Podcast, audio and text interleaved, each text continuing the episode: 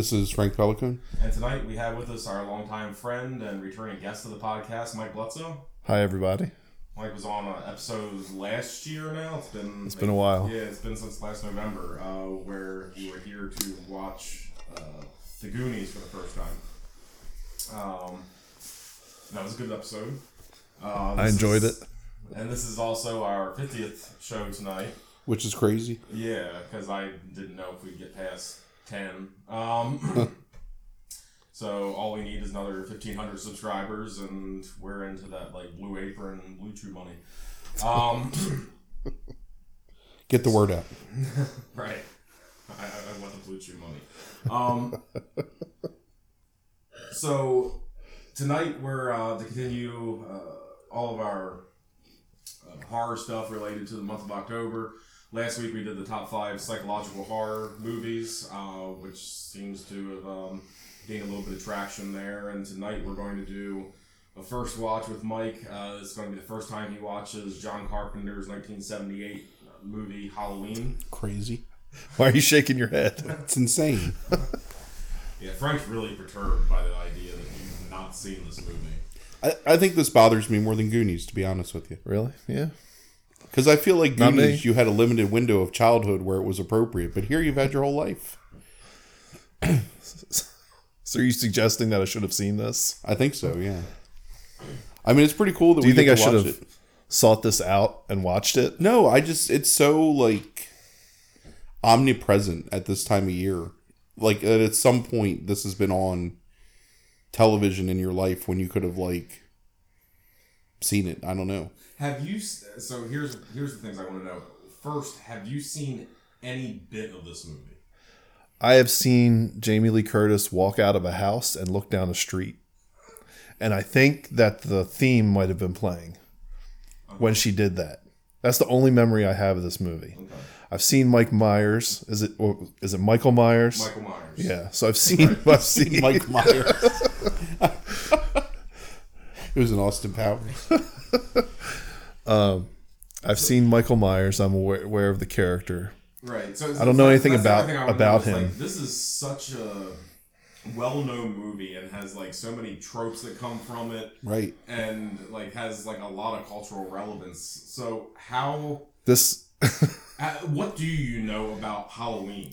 Yeah, this well, this might be a, one of those instances where I see the I see the original and realize that something else was actually a spoof of this. But I wasn't aware that it was spoofing this when I, you know, at the time. But So you've seen none of the sequels or anything? no, uh, uh So I'm sorry. Was the the question was, ha, Like what? What? What? What do you know in terms of like the culture of this? Like, so Okay. you, you mentioned the, the theme song, so you know the. I know the theme. Okay, so I know the theme if you asked me to perform the theme right now, probably the wrong song would come out. perform the theme right now. you know what? You know the first thing that comes to mind is I know it's wrong. It it goes. Um, you have to tell me what which one which one it is. It goes. It's unsolved mysteries. That's what comes to mind. The, do do do do do do do. That's not actually right, but how does it go, Frank? I can't do it. I don't know. The Halloween song? yeah. Okay, but you know you know it when you hear it. Right. Because it's all very like high like piano notes and stuff. So Yeah. Which and John Carpenter wrote that He did. theme. yeah, he writes. Uh, yeah, he writes for most of his movies. he's pretty. Him and him and Argento are like the two prolific, and David Lynch of all people, like early on, Yeah. like prolific like theme people that score their own movies. So I really don't know very much about this movie. I don't know is Michael Myers in this movie? Yes. Okay. the reason I ask is because of the whole Jason Friday the Thirteenth thing. I've never seen that one either. the first Friday the Thirteenth. Any of them. I would argue that you're not missing much there. I mean, like I, I I like some of those movies, but they're not great movies. But like this is like legitimately a good movie. Having movie. to rewatch them on the B movies. Yeah, stuff, I know you were movies- suffering through Oh that. Oh my god! I only made him watch two, and only because I watched three because I was going to put it on the list. I was like, oh, I, I can't talk, I can't say good things about this movie. so bad. Although five is good, or four, Right, and that didn't make a list. right? Well, there so many better things that month? Uh, so I don't really know very much about it. I know that Jamie Lee Curtis is a babysitter. I know that Jamie Lee Curtis is in it. I know that Michael Myers has the the face. And Michael Myers' face is actually a uh, Reagan. No, who is it? It's somebody famous. William Shatner. Shatner. Yes. It's a, it's a Captain Kirk mask. Yeah. Um, That's some good knowledge. I don't know. He's he's got the outfit. Kind of makes him look like a mechanic or Right. something. Uh-huh. Um, that's about all I know. He he he. I I know that he's not a. is- He's like a, it's a slow pursuit kind of, uh, Right. ter- you know, it's more of a psychological terror than a, you know, gore fest. But I'm not sure about that. At least that's my impression of it. I mean, I think that's fair. Yeah. I mean, it's, mu- it's yeah, it's there's kills, but at the same time, like he's not like running people down or anything like that.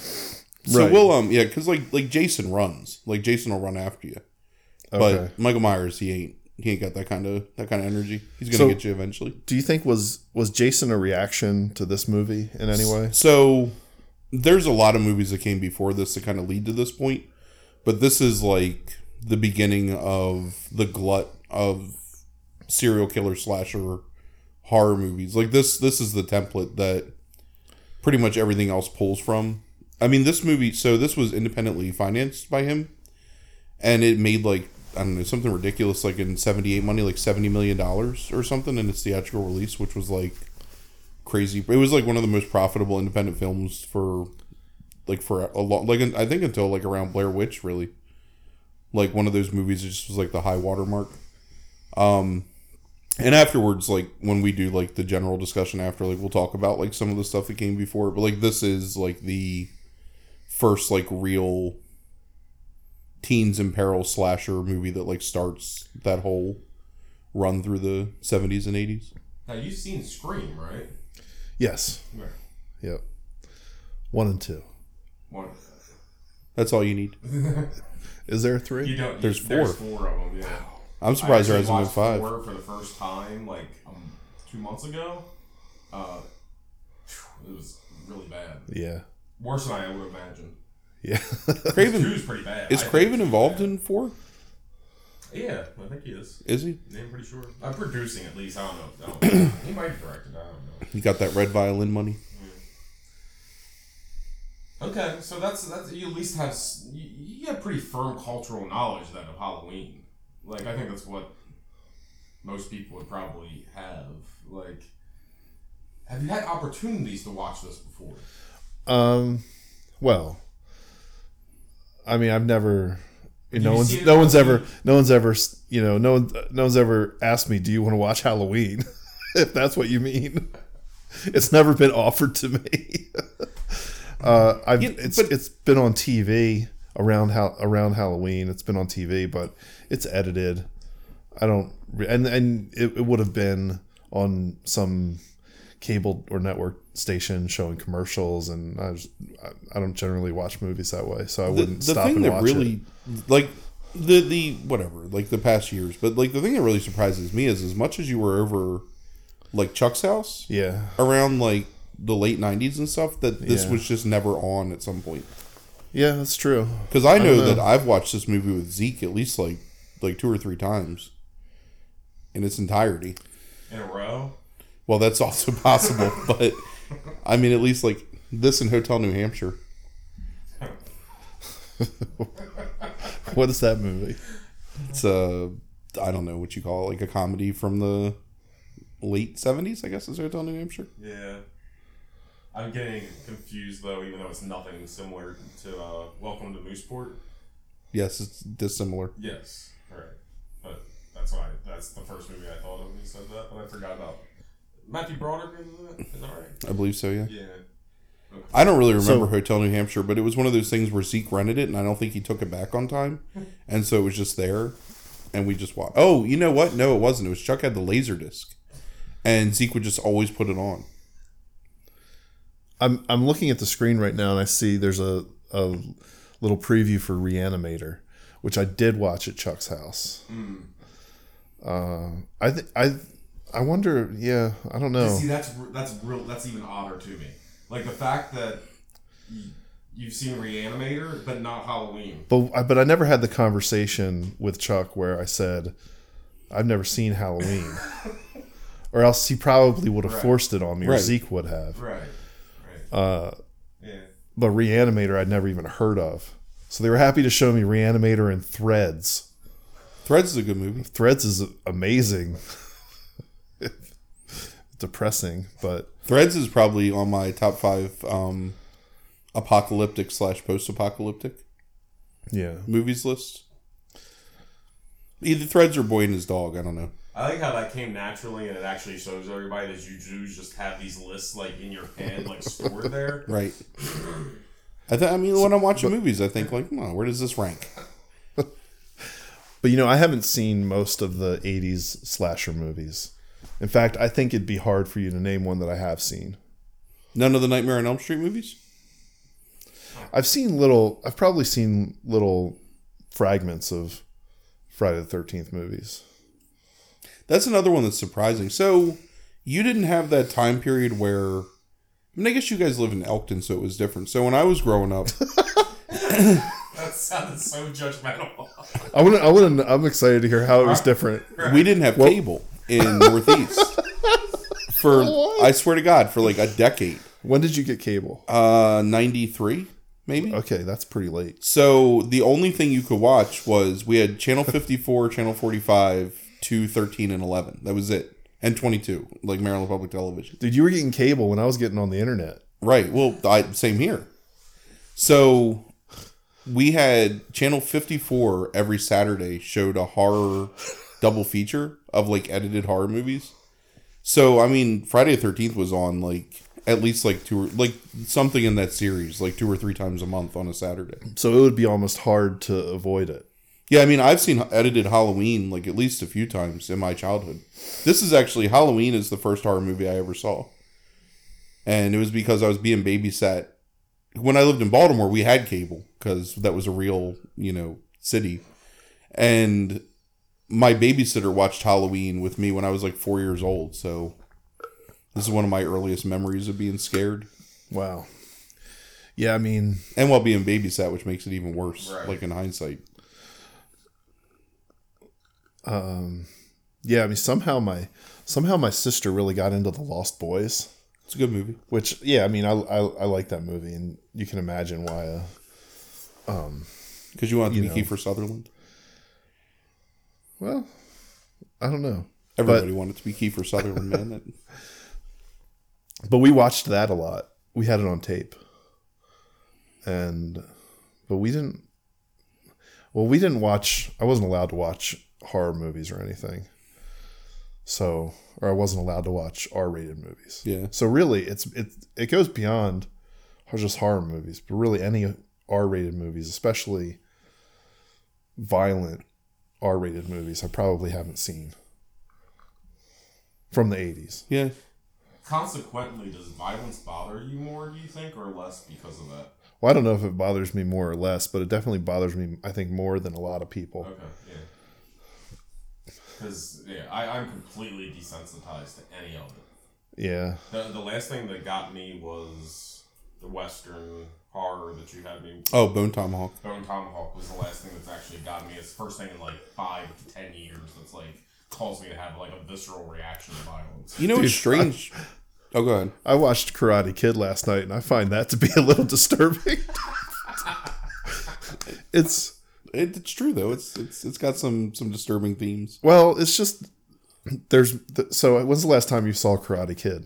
Ten years ago, maybe. Like three or four years. there's there's way more way more violence than I remembered in that movie, and it's a lot of it is just is just just unjustified bullying and mm-hmm. just Daniel getting the getting the hell beat out of him mm-hmm. by the Cobra Kai. Right. That's how you build a baby face, though. Yeah, it is how you build a baby face. the the older I get, the more I'm not at all interested in like senseless violence. Like I don't like gratuitous violence, Yeah, except in stuff like like I like the John Wick movies because it's so cartoony that it's almost like Sure. even though they're like incredibly bloody and violent, like they're not real. They're more like, uh, are they more like John Woo style? right. I mean, it probably is like the best example of like a spiritual successor to John Woo is those movies. Um, but like I don't like I can't watch like the torture porn stuff unless there's like a really good reason why someone's being like tortured. Like otherwise, it just I find it really distasteful. Right, I can't watch that stuff, but it's only because it's just senseless, and I the violence itself doesn't necessarily bother me. It's just the yeah how how gratuitous it is. Yeah. I know we got an ad for Degrassi, the next generation. Have either of you watched Degrassi?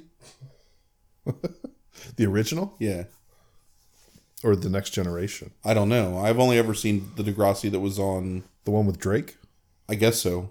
I had no idea that until like the whatever the wheelchair thing until much later, but I don't remember that character. There was a there was a Degrassi. I don't know back in the eighties or nineties. Yeah, the '90s, I think. That used to But come on some channel, and I would watch. Yeah, I Like think I've seen it once or twice. Yeah, it used to come on some cable channel around here. when Frankie was a little like a baby. That's not the one with Drake in it. I don't. I have no idea. Oh, the Drake Honestly. the one the Drake one was later. All right. Well, you All actually right, had the opportunity, I guess, to watch the Degrassi if you wanted to, because you had cable because you lived in Elk. Yeah, you fucking Alktonites. So did Armstrong Cable like save the town of Northeast? Is this what this So that was the problem is that Armstrong existed, but Armstrong wasn't big enough to reach out to where we lived in Northeast, and because we were still like on that cusp of rising sun, because of like I guess ninety five or whatever, um, whatever Comcast wasn't allowed to come down, so we were in this dead zone forever where you couldn't have cable because of Armstrong's like whatever it is So they brought the internet and cable at the same time. we got the internet. I don't know how the fuck we got the internet somehow. Like we we had some dial up bullshit. Yeah, yeah, going you would have had dial up. Um, we had a satellite dish for a long time, so I watched a lot of movie movies, but I didn't have like television. Like I didn't get like, I couldn't watch, I don't know, like USA or anything. Like people would talk about shit that they watched on TV, and I just feel like an asshole because they lived in like in Northeast proper, and I was out in the boonies watching Cinemax and Friday Night After Dark. Okay, well that clarifies that. I was just wondering.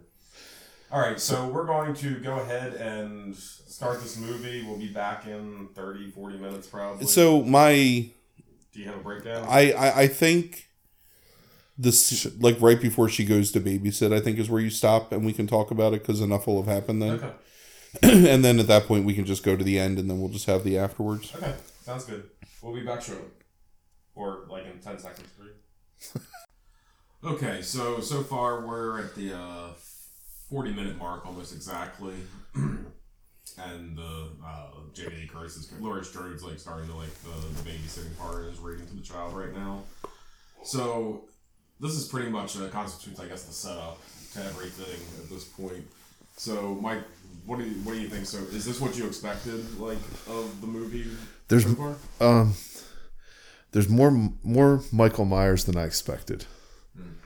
So I thought that he would be lurking in the shadows in the dark. I didn't think that it would be. I didn't think that he would be so, I guess you know, uh, brazenly kind of following them around and appearing during the day. Uh, I didn't expect any of that. Uh, you mean as far as like story or plot wise or did you expect more deaths so far or anything like that? I guess. Uh did you expect the build up to be forty to fifty minutes of the movie? It didn't feel like 40 minutes honestly. It felt like it went pretty quickly. I think the pacing was really good in the at least so far. Uh I didn't expect it to begin with a murder. I think um I really I really liked the so I I do recall seeing Loomis before. Is that his name? The doctor. Yeah, Doctor Loomis. Yeah, so I recognize him, uh, but I don't recognize any of the scenes or anything. So,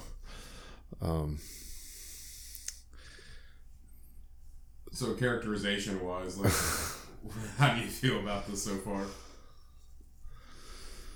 Characterization wise, Do you find him sympathetic? Like, do you like do you Myers? like the characters? Like, no, no, no, just all, like the other characters, okay, like Laurie, Yeah. Loomis. yeah. Uh, I like Laurie. She seems, I mean, she seems pretty sympathetic. I don't, yeah. Uh, I think. But she's basically an old maid at 17 years old. Well, why do you say of the way- that? I mean, they, you know, they imply she doesn't know anything about sex, that she, nobody thinks she has any interest in boys.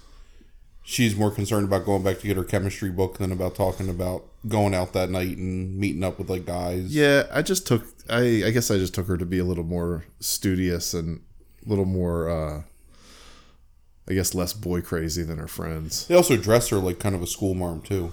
Not that anybody's dressed like seductively, but Yeah, she's just, you know, sweaters, button up shirts, long dresses. yeah. So, I really, I found the the scenes that were shot from Myers' perspective to be really effective in making these people feel like victims, uh, kind of feeling. I found myself feeling concerned for their welfare through you know seeing them through his through his eyes or uh, from his perspective anyway. I found those scenes a lot more effective than than the the various times that she's seen him lurking in the bushes or you know Uh. like the voyeuristic aspect of yeah the, yeah. yeah What do you think about the direction of this movie in general? Like Carpenter's direction. I like it. Um, I like it. I liked the I liked the first scene. I did not expect it to be a child, Yeah. so that was surprising. It's interesting because the thing that impresses me every time I watch this movie is just how mature it feels from like a directorial standpoint. And this is this dude's like third movie. What did he do before this? Uh, Dark Star is his first movie. It's a weird sci-fi, I don't know, men lost in space type thing. Um, really low budget. And then uh, Assault on Precinct 13 was like two years before this, which is a good, you know, it's it's a good like action. I don't know what you would call that crime thriller, basically. But um, like he shot this movie for almost no money. My- like three hundred thousand dollars, I think it costs. I think my favorite shot so far is when they're driving up to the hospital and they and they come up to the the I don't know. Well, they're not inmates. I guess they're patients. Patients, right? They come up to the patients that are out in the just out in the field wandering around. So the thing, so I I agree, and the thing I like the most about that scene is like, if you think about other movies from around this time period, like you would have seen like they would have been crazy, Yeah, like they would have had close ups of them like gibbering and drooling and like somebody like talking like a baby or whatever, just so you knew they were crazy. But it's just like these Yeah. like ethereal figures like yeah. Milling about like in the distance. Yeah. I actually made a note of that in my phone, like when we were watching, like how how like good I think that is. That whole sequence too, like with him escaping and everything, is is really brilliantly done. I, I Oh, God. I, well, I was just, I'm, I'm just the thing that, the thing that I that I guess I'm not understanding from a plot perspective is the is the um the res- the police response or lack of police response So to Michael Myers in this town driving around in an official vehicle. the um, This is not a big town. I mean, it wouldn't be very hard to find a capture. so there's him. two answers to that, and both of them like they kind of allude to. The first is that no one believes that Michael Myers is as dangerous as Loomis right? thinks he is. Yeah, because he committed murders when he was six and it's been 15 years and like they just think he's i mean like basically like they imply he's just retarded at one point. And the other thing too is that haddonfield is really far away from where he was um, imprisoned. And nobody thinks that he has the capacity to go 100 miles in the span of like a night. So nobody's even looking for him there except for loomis who's the only person that knows that he's going to go home. Yeah, and I know they they tried to play that up with the you know Loomis talking to his colleague at the hospital, Right. and and showing him in the in the payphone calling the the police department and everything. One of the increasingly more ridiculous things with with Loomis is Loomis always thinks that Michael Myers is like basically the devil, Uh huh. and that mutates like in later films into like something more like supernatural. But nobody ever believes Loomis. Like Loomis is just constantly like running around trying to convince everyone that Michael Myers is this like great evil, and people are just like. Yeah, I haven't watched this probably in like 10 to 15 years, and it's funny watching it now that I see that, like, Loomis comes in at a 10 on the tension scale, like, Yeah. immediately, like, about this whole thing.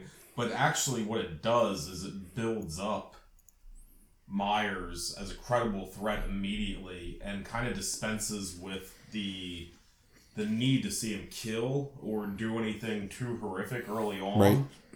which allows you to still be fearful of the guy without having to like almost like you know shoot your load too early in terms of um you know like on on camera deaths or you Right. know anything like that and it allows it to be in the second half of the movie So, Mike, did you know that um, Rob Zombie remade this movie in like 2009? I think. Yeah, I, I'm aware of that. So th- th- think about that beginning scene and like uh, like the first like 15 minutes of the movie. Mm-hmm. Rob Zombie. So it's implied that Michael Myers' sister is kind of like a loose woman, you know. So she's just like having sex with this dude, and he just kind of leaves and oh, call me maybe, you know. And she's up there like after like the shortest intercourse ever because it seriously is like what like a minute and a half, and the guy's already got his clothes back on. Um, Rob Zombie does this terrible thing, like where that scene is really long in the zombie version, and she's made to be like the most despicable whore like ever, and they really like play it up. And the same thing with like the him and the mental institution. Like Carpenter has such, I mean, maybe it was like a product of the budget and not being able to do it, but like such restraint, like Yeah. what Chris said. Whereas in in the Rob Zombie version, like Michael Myers murders like like eight people in the first like 25 minutes of that movie and has like a like different masks that he wears depending on his mood and stuff including like a take a poop mask which is like one of the weirdest like the weirdest things. Um but yeah like I, I i love the beginning of this movie and i always actually forget that it's in first person like in the very beginning. That always catches me off guard and i've seen this movie i don't know a dozen times maybe in my life yeah but to your point it's it's a very um confident yeah. like uh, uh movie. I mean for somebody who's i didn't know this was only his third movie i thought he had been he'd made a bunch more before this. No. Um and really good use of Steadicam, really good use of tracking shots, and to your point, like showing things from the killer's perspective that kind of makes you feel that tension without, you know, the restraint and not showing a murder the um, mechanic, just implying that he murdered a mechanic to get his jumpsuit. Um, which is funny that that was the one thing you said, like he dresses like a mechanic, kind of, because again, in the zombie version, it's this like drawn out scene where he like murders this guy who's working at a service station, and it's like really graphic and really over the top, and it's just like what's what's the need for that? And i don't even dislike the zombie version as much as some people but it's not a good movie. Yeah some people it's me. Yeah i mean there's a lot of people that really hate it Right, it's I- I- I- it's got some I- really good scenes but it, there's a couple scenes that are really good because Zombie always has a couple scenes that Yeah. are at least really good. But it just misses the point Yeah. i'm glad you're enjoying it so far though so, can you guess what's going to like happen in the second half of this movie now? To some degree. Uh, yeah. I, I so I don't know. I mean, I I I'm not really We're not I'm not really trying to guess ahead yeah. at all. So I haven't really given it any thought. Yeah. Okay. I'm, I mean, I'd imagine that he continues to pursue Jamie Lee Curtis and maybe tries to murder her or something. you said something really funny before we um got back on air what do you think about the parents in haddonfield and how they treat their children on halloween I, I this this is the one night. This is well, not the one night, but this is one night of the year where parents should be with their kids and should be should be out trick or treating or handing out candy or whatever, and these people are like going out to and leaving their kids at home with a babysitter. I don't even understand the logistics. How does the babysitter take them trick or treating? No, no. She said they're gonna hang out and watch like eight hours of horror movies until the parents come Have back. they already been trick or treating, or are they just going to miss out on trick or treating? yeah, they just don't get to go. I mean, it is Halloween, right? It's just like fuck it, we got to go to dinner. like you know, you, yeah, that's a that's that's really strange to me. Yeah, because it's three three couples, right? There's Annie, the kid, the parents of the kid that Annie's babysitting, these parents that Laurie's babysitting, and then the Myers parents in '63 right? are out to dinner. Yeah, that's true. Because what else you got to do? You got to go out to dinner. Got to Yeah. keep those plans. Nah, it's, it's really bizarre. Yeah, so I I don't know if um I don't know if Annie's going to be victimized, but I, I imagine she will play a role in that since she's so close by. Right. It's really interesting because like a lot of this stuff is stuff we grew up like what like looking at like interiors of houses like this like this shot we're stuck on like that just ugly brown dark orange The sofa. uh, yes that sofa Yeah. it's like exactly the kind of shit that we grew up with It yeah, I mean, we, there's a very distinct look of living rooms from like the 70s and 80s. This actually like could be a scene from a number of movies. yeah Just like the com- the curtains, the drapes, the that tall like useless table in the background. with a gray carpet it's weird Still had the stains, man. This is not mauve. yeah something against mauve? Uh well, I don't have a personal, yeah you know, I don't have like a personal vendetta against mauve, but I don't want it in my life. I don't even know what mauve is. It's that it's that pinkish it's that weird pinkish color carpet. When I when I so my my house when it was built it must have had mauve carpet in the family room because we pulled out some built-in cabinets when we moved in and underneath was mauve carpet. That was the last remnant of it. But I think that and then so that would have been in 88. So it was a kind of a mid mid late 80s thing. I think. I'm looking at pictures of mauve carpet right now. Was I was I somewhere like As little as you ever believe it, you know I don't know what I'm looking at, but uh, was I somewhat accurate with the yeah, I mean, it's it's like a color pale color description? a pale color. It, it looks more tan to me, but Okay. the internet describes it as like a pale purple. Okay, yeah. All right. Okay, so let's go ahead and we're just going to go to the end of this movie, I think, at this point, and then come back. So we'll be back shortly. Okay, so we're finished the movie now. What did you think overall? Uh I liked this I liked the first half better. Yeah. I enjoyed it overall. There was more killing than I expected.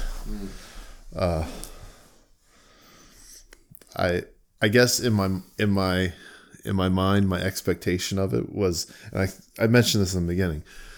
My expectation of it was just that he was going to be slowly following people, but that it would never result in any real violence. Uh, I don't know. I mean, I've I've ne- obviously I've never seen the I've only seen the the the parts where or you know seen uh parodies of the of the parts where he's just following people and not necessarily the killing. Did you expect it to be bloodier than it was? Well, no, cuz I didn't expect to see I didn't expect to see very much blood. Hmm. Well, you don't see any really. There's no real like actual violence in this movie. Well, there's violence. There's no There's like, not gore. penetration. Yeah, Yeah, it's not gory at all. I, I and I should have known you know, when you answered when you asked me earlier about what my where I thought the the plot was going. I should have realized at that time that that Jamie Lee Curtis was the the virtuous one that was going to survive, based only on the rules from Scream. Right. and I guess I started as I started to see the the um the other girls who were uh you know not as innocent as her be taken out I started to realize what was happening, and uh, I think the I understand now the the whole the whole thing about not being able to kill Michael Myers, and and I've and I've probably I've probably seen a number of different parodies where some killer is is thwarted and then he comes back to life and then killed again and then comes back to life and So this is the first movie to do that.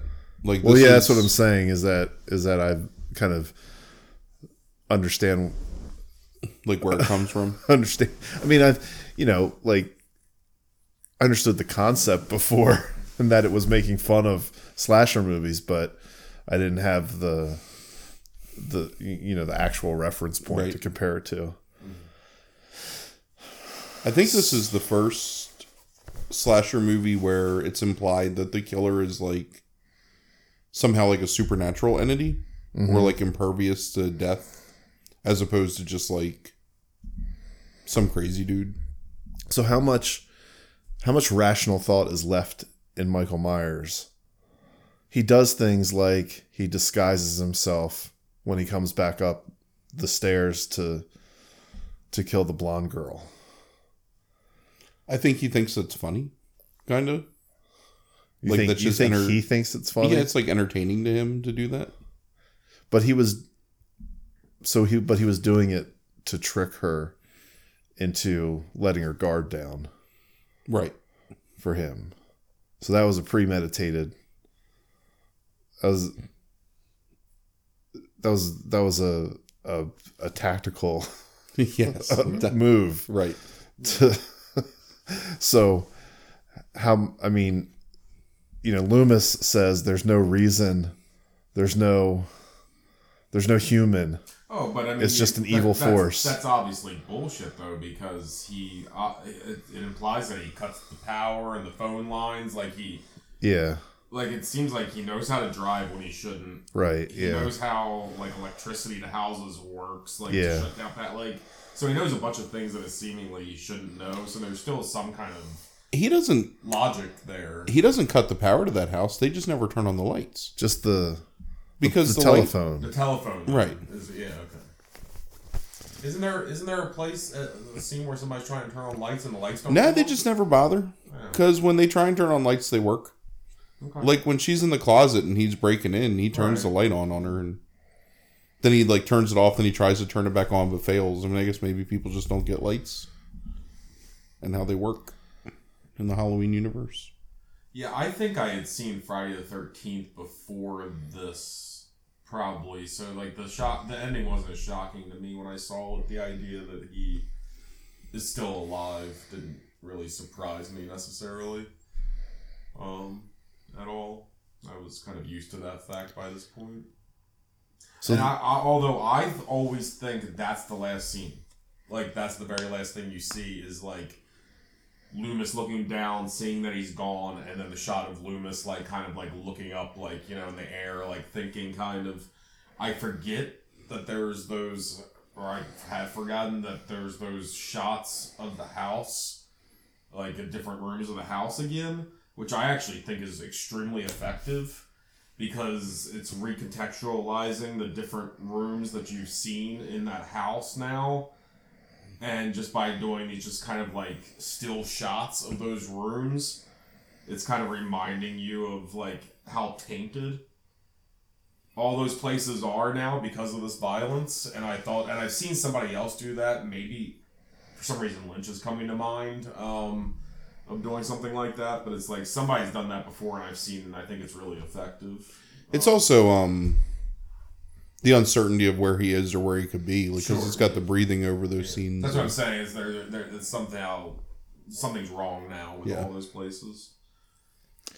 They're not safe anymore. So it it sets up in the beginning that he's a normal kid. Prior, I mean, well, I don't. It doesn't necessarily come out and say that, but it seems like he's a normal kid He's only six. before the before the first murder.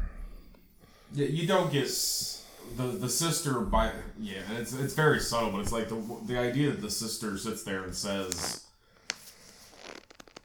"Oh, Michael's around here somewhere." Like it just seems like he's yeah, he's a normal kid. There's nothing weird You know, necessarily about the way the sister acts when she mentions him. And the parents Yeah, she doesn't seem afraid or. Yeah, Right, but again, he's a six year old. yeah. Mm-hmm. Okay, so the the question is though, is what what happened? Was he? I mean, maybe he got mad because he didn't get to go trick or treating. He had that clown costume all picked out, and then she's upstairs, like, you know, effing some dude. And But this wasn't he. He wasn't. So was he always this this supernatural, malevolent? I mean, force? I think I think the implication, like from Loomis, is that he was always evil. You don't know that he's supernatural or not, except he can withstand and like get up from like huge amounts of seemingly fatal injury. That, Right. So that's another problem with the zombie version is that it gives way too much backstory and like build up to why he is how he is. Mm-hmm. And the and the Halloween movies themselves, by number five, right, attempts to do that. What's that? There's been eleven Halloween movies. No, um, fuck. man, I'm talking about like those original like five or six, like the Curse of Michael Myers, all that kind of stuff. Like, don't they get into They change them to the Spirit of Halloween or the Spirit of Samhain or something. Right. Yeah.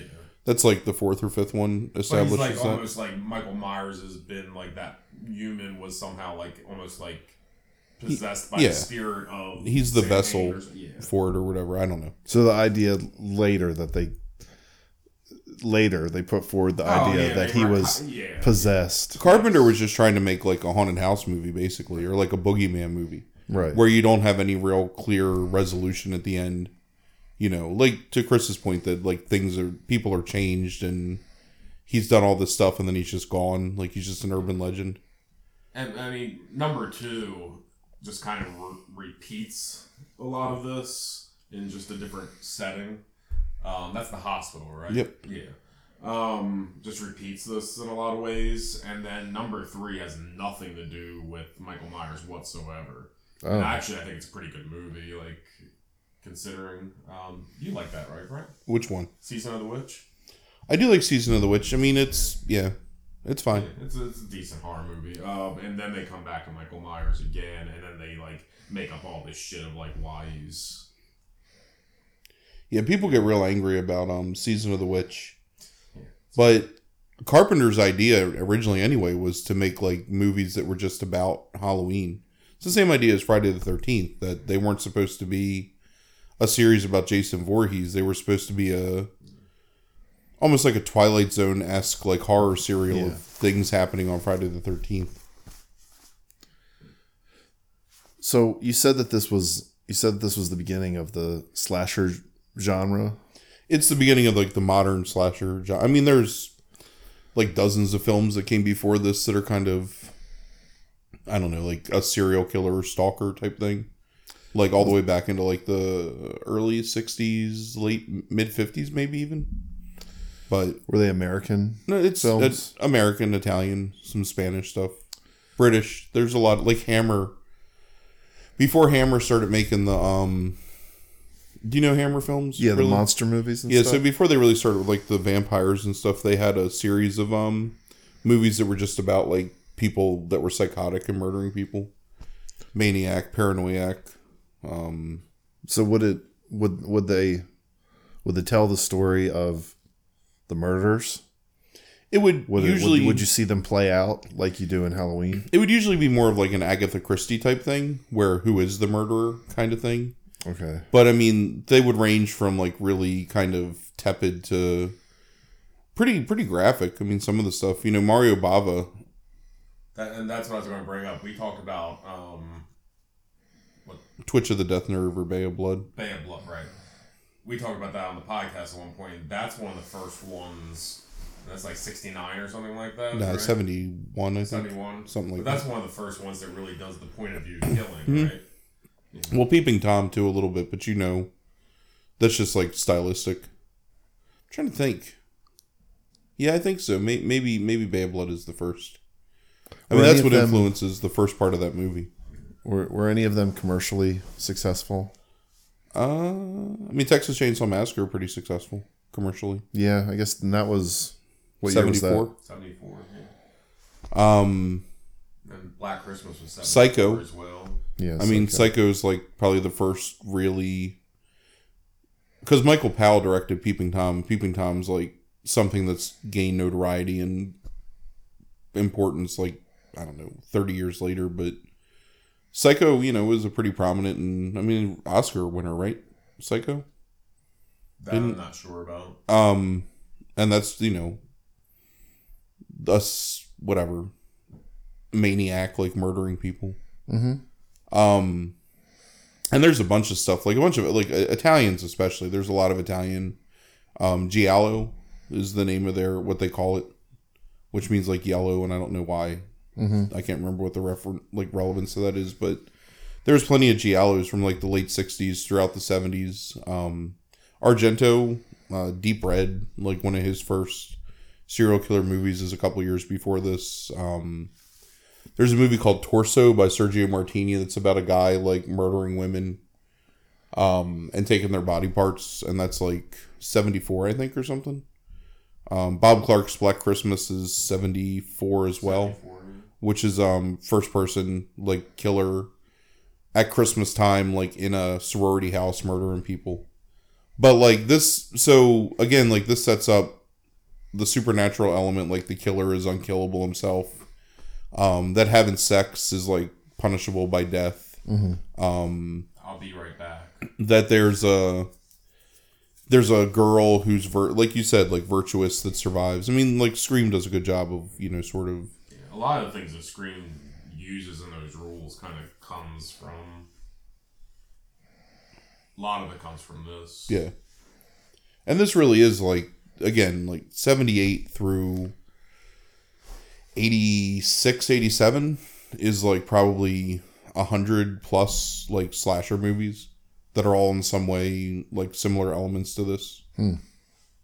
Including like the sequels to this and the Friday the 13th movies and a shitload of stuff from like Japan and Europe and Britain, like all about the same thing or a similar idea, and a lot of stuff like focused on holidays.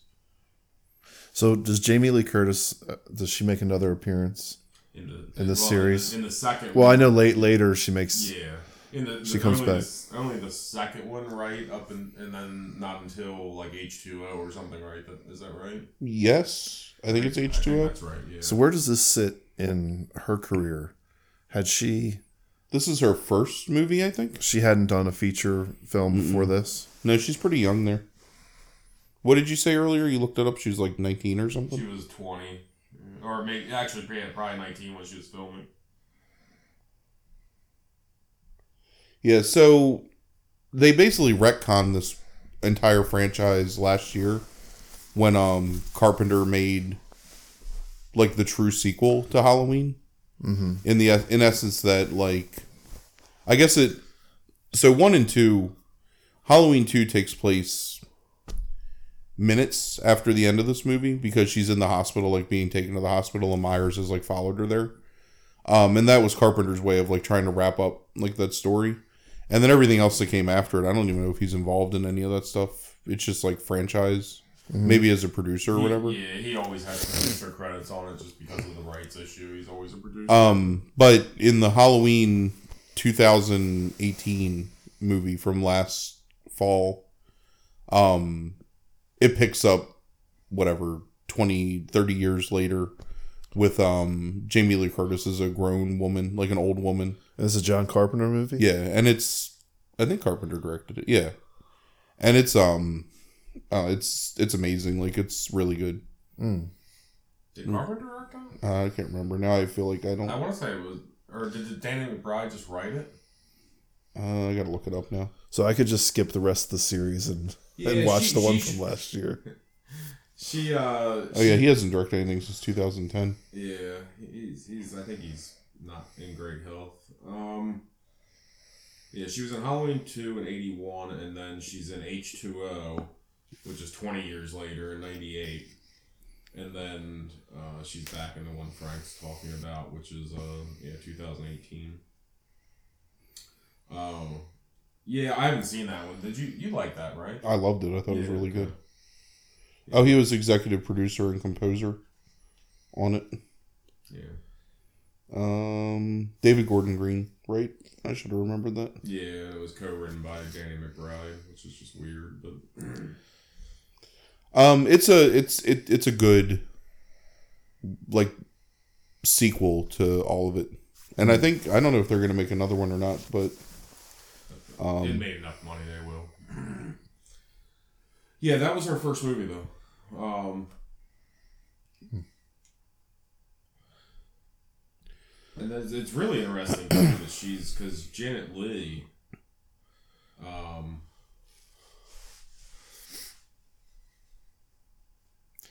that's Janet Leigh was in Psycho. Psycho, right? Right. Yeah.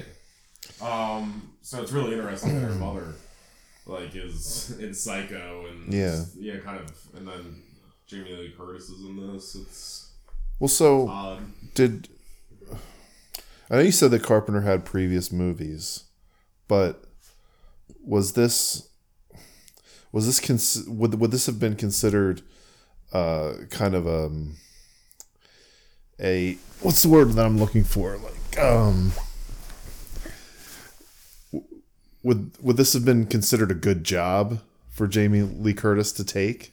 I mean, uh, she's starting out her acting career, but she also had she also had Hollywood. You know, she was also born and raised in Hollywood, so I would think that she would get op- other opportunities to to be in movies that weren't being produced independently with a low budget. So the budget's three hundred thousand dollars, which is really small. Um, I don't know. I mean, I'd horror movies were pretty popular around this time, and so it probably was like a good chance for somebody like starting out. You know, you got to break in somewhere. yeah, like no matter what your aspirations are. Um, Carpenter made two movies, and I think Assault on Precinct Thirteen was pretty profitable. Like it was another movie that he made for really cheap and produced independently. And Carlton is the distribution company of that, and they were like a real studio. They just weren't, you know, like a major studio in the way of like MGM or United Artists or whatever. And you had, you know, Donald Pleasence, who's an established actor. I mean, that dude had been in like probably like 30 movies before Halloween. yeah, Yeah, and I mean, honestly, if you look at her filmography, she doesn't become what we know of Jamie Lee Curtis until '88. Like And it's what- ten years after this. and what what film is that? Fish called Wanda. Oh, yeah. You know, and then Right. Blue Steel, My Girl, like True Lies. You know, all those kind of things. Like, I mean, So she's really a very hasn't minor- great career. when Yeah. you really look at Well, it. I, so I th- I think I've, I looked at that list. I think I've only seen two films now from that list, Hmm. which are I might have seen Fish Called Wanda, but so I've seen Halloween and I've seen Christmas with the Cranks. Right. So she starts out as a scream queen, scream queen, like you know, like with you know Halloween, The Fog, Prom Night, Halloween Two, um, and then really the first big one, like movie that I don't know how it was at the time, but Trading Places. She's the female lead Mm. um, in that. But then after that, I mean, honestly, it's um, yeah, Fish Called Wanda is like her next big movie. Um, and then she got her stuff like in My Girl. Yeah, it's it's really not a lot. Oh, I don't know why that is at all. So like yeah. she, not like she wasn't working though. No, she was working consistently. She just doesn't really have a lot of great movies to her. Yeah. Some good movies, but not great movies whatsoever. Fucking Mother's Boys. Mm. That movie. Um, yeah. So the Halloween, the McBride ones are a trilogy. Um, so next year it's Halloween Kills is the title, and then in two years it's called Halloween Ends. So I guess um, that's gonna like be the end of the quint- quintilogy. I guess it would be since it really only acknowledges the first two movies as being real. Is Danny McBride the guy from Eastbound? Yeah. yeah. Uh, so Frank, is this is this his best movie? Uh, a horror movie? Ooh, Carpenter, like in terms of horror, pure horror. are we not considering the thing a horror movie? So you put the thing above this. Oh, yeah. And what else? Anything else? I'm looking. Um. Yeah, th- this is this is just as good as the thing. They're just different. I mean, I like the thing more, but Halloween is like a close second. Um. They Live is more of a comedy than a horror movie. Com- sci-fi comedy, maybe. Sure. Um. They live with with uh, Roddy Roddy, Piper. Piper. Yeah. I don't remember that being very comedic.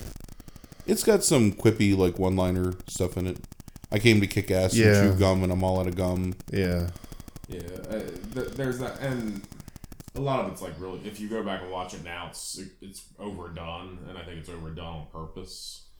And so I don't, I don't think it's just the excess of the time. I think it was purposely a little tongue in cheek in the way that it's done. Yeah, I get that's. If you just want to talk pure horror, it's probably his best pure horror movie. Because the thing is kind of whatever sci-fi as well, but he really only has this, The Fog, uh, Prince of Darkness, In the Mouth of Madness, Village of the Damned, Vampires, as like that's like straight horror in his filmography. And all those movies are good. Ghost of Mars is not good. I lied, but everything uh, uh, aside from that is, is at least decent. who who's the uh, lead in in the Mouth of Madness? Is that Sam Neill. Sam Yeah. Neill? Okay, yeah. That Sam fucking Neill movie. and Eric. What's I can't remember the villain's name in it or whatever. Eric Bogdajian or something like that. I always wanted to see that movie. Jurgen Prochnow? That the prop now. That's yeah. I, I was getting him confused with the other guy with pop mark face. That's also not the guy. Edward James Olmos? Right, not Edward James Olmos. and not the other guy that was a heavy in all the '80s. Um, Best pockmarks in the game. Danny Trejo? No, there's somebody else I'm thinking of. Oh, the guy from La Bamba? Maybe, maybe. Who is that? No, I'm thinking of like Beverly Hills Cop type guy, like that was like a heavy all the time, like worked muscle for like all the bad guys. La Bamba's Lou Diamond oh, Phillips, he's in isn't it? Goonies. The one of the brothers, the one with the pop mark face. Or the guy who sings opera. Yes. Oh, right. Yeah, him. So overall, you enjoyed it though, like for what it was. Yeah, yeah, I enjoyed it. Um, Do you feel you could have went the rest of your life? It's still been just as alright without seeing this movie. I feel that way about most movies. There's not very many movies I feel like I need to see. But But yeah, it was it was it was good. I I I think I don't know when I'll when I'll go back to it and watch it again. But that's not we were just talking a few minutes ago about how I haven't seen Get Shorty in 24 years. Right. Let me so let me ask you this And I, question. and I really loved that movie when the first time I saw it.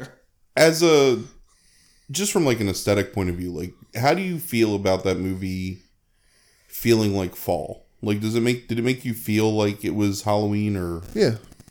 Yeah, I think so. I mean, except for the parents going out to dinner. Uh, you know, they had some leaves flying past the camera a few times. So. I mean, most of the most of the trees were still had all their leaves, but Well, I mean, it was filmed in California. We looked up, yeah, which is crazy considering that it like looks completely like the Midwest. I mean, I don't know what the Midwest looks like necessarily, but it doesn't feel like it's a California like town. no, I th- uh, especially the scene where she walks outside that you said that you'd seen before. yeah, When she comes out of the house and goes over At to night. find their dead bodies, like they're like the wind's blowing. There's Yeah. like you can hear Lee's. You know, I, I think the sound design actually, if I went back and looked at it, I bet you the sound design helps a lot with like helping that and making it seem like it's fall. It's true. It's one of my like this and something wicked this way comes, and then there's an independent horror movie from early '90s, maybe late '80s, late late '80s called Flesh Eater, that was filmed in PA, and it's got a really good like fall feel to it. The only claim to fame that movie has is the guy that's the zombie in the original Night of the Living Dead.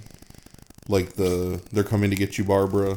Like that guy is the zombie in in that movie, but it's a good movie in relative terms. But very very fall like like the color of the sky and the way that they film the trees and the corn and stuff. Maybe because it's from around here that it feels like more genuine to me. But I love those movies that can really capture, you know, like the feeling of a time of year. Oh, um, Lady in White too does a really good job of that. That's true. It does. Like that small town Halloween feel. So I love Halloween. One of my favorite horror movies ever. Okay, so um, Mike, thanks for uh, showing up tonight. Yeah, thanks for having me over. At some point, we were talking the other night about um, potentially doing like a four-way first watch if we can figure out like how to what movie that is, like with You me, mean- you, Orion, and Frank. A movie that we've all never seen. Yeah, that we've all never seen. Um, wow. Yeah. like yeah, I don't. It's know. gonna be hard. Frank was looking. It's like we're trying to find a few It's tough. movies that, like, he hasn't seen that like would be worth watching and not just bullshit. Frank's the Like, problem. I mean, we can get rid of Frank and do a three way. Ugh.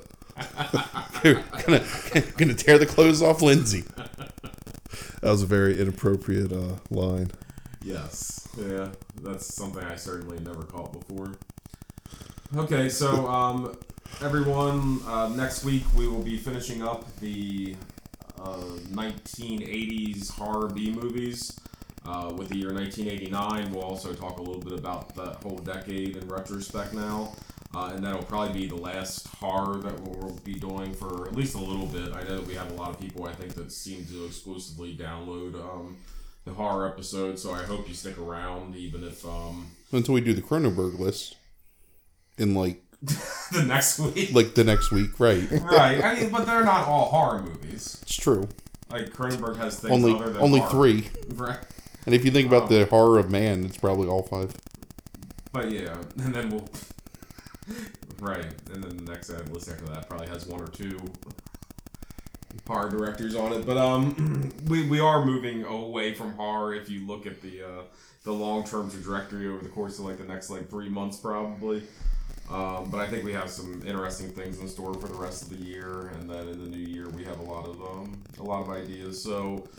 Um, we'll be back next week, and then I'll talk more next week about what we're going to be planning for the future. So thank you again for listening, for downloading. Remember, you can contact us uh, through Facebook on our Facebook page. You can also contact us at two guys five movies at gmail.com if you have any suggestions of your own. Other than that, everybody have a good night and uh, good week. Yep. Thanks for listening.